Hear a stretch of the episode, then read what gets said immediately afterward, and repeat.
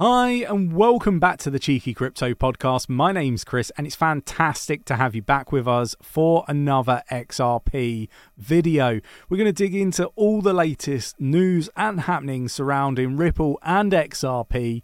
If you enjoy this sort of content, mash up the like button, subscribe if you haven't subscribed already, tapping that bell, selecting all the notifications so you never miss a video. Don't forget to jump down in the Discord, link is in the description of this video. It's absolutely free to join. I do encourage everybody uh, to, to, you know, immerse yourself in a fantastic community like ours in the Discord all these uh, individuals, I think there's over 7,000 people in there supporting one another navigate this space safely. So it's definitely worth its weight in gold. Go check it out. Nothing to lose. It's absolutely free. Right, let's get down to the desktop. Okay, so we're going to start here. And um, according to, to data, um, it's possible that XRP could see a 12% reversal uh, you know, this is more than possible according to, to recent data. Um, yeah, look, it's uh, already dropped 20% since the uh, most recent peak of around 90 cent. Um, and there is hope uh, for improvement, right? As uh, XRP hinges on the 50 exponential moving average EMA support level. But, you know, it's still possible to retrace further. And this is why, you know, these I guess uh, matters are, are, are, really, I, I guess, pr- prominent in, in like whether you should invest or not, right? Um, Nick and myself were investing all the way through this lawsuit. Um, you know, we got some really good deals. Um, the time was really about you know to, to, to get into XRP for you know in our opinion was whilst the lawsuit was going on we were very bullish even when the the, the lawsuit was initially made public, um, you know, Nick and myself, we we were purchasing those dips, and uh, you know now it's it's looking rather juicy compared to where we were purchasing it. But if you purchased it after the decision was made, then you know there's an an awful lot of risk there because you've got all that way to fall back down as well. So you know you've got to be, uh, I guess, mindful of these things. Um, and you know, I, I, encourage people to to make sure you've got good risk management and you understand what it is you're investing in before you invest in it. We've got XRP could hit $21 by 2025 if it takes out this Fibonacci level, uh, according to an expert analyst. Now, uh, I believe this analyst is CoinsKid. Um, I don't believe that uh, XRP is going to take out $25 anytime soon.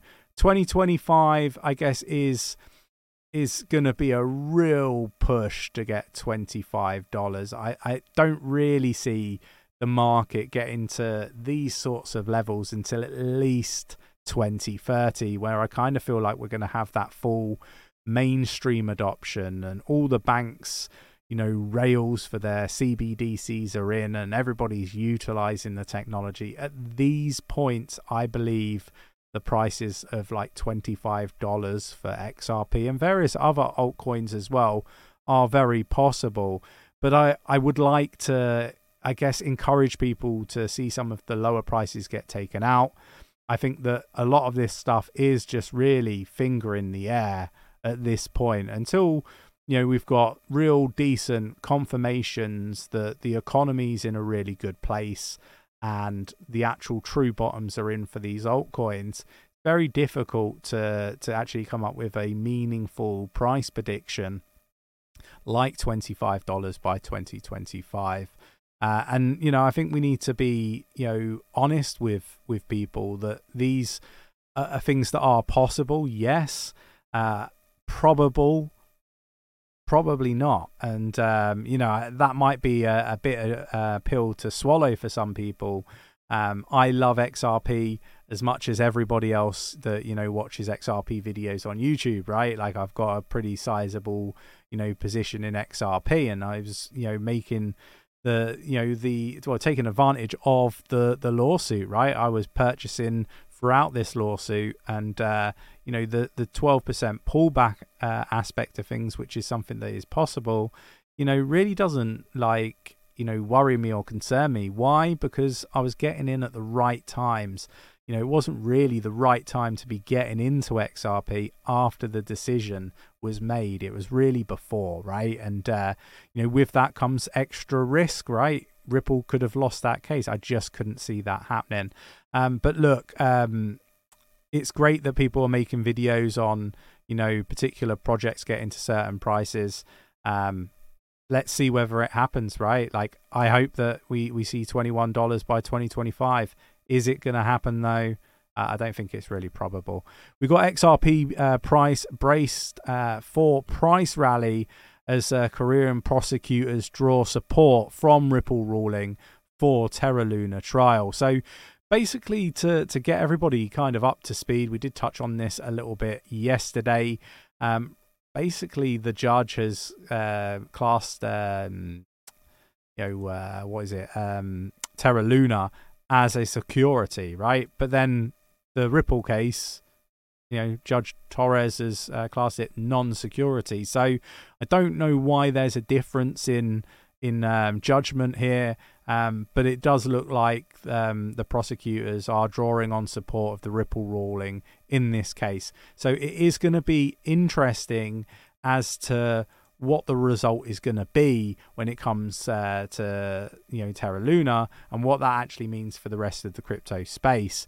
It's going to be interesting to see how this all sort of transpires and the impact that it could have on crypto. And there could be, particularly the altcoins that uh, have been I guess, labeled up as part of some of these exchange lawsuits as potential securities, it could make those very, very volatile. So let's keep an eye on those. Let's see how that all transpires. Definitely something we want to be keeping an eye on.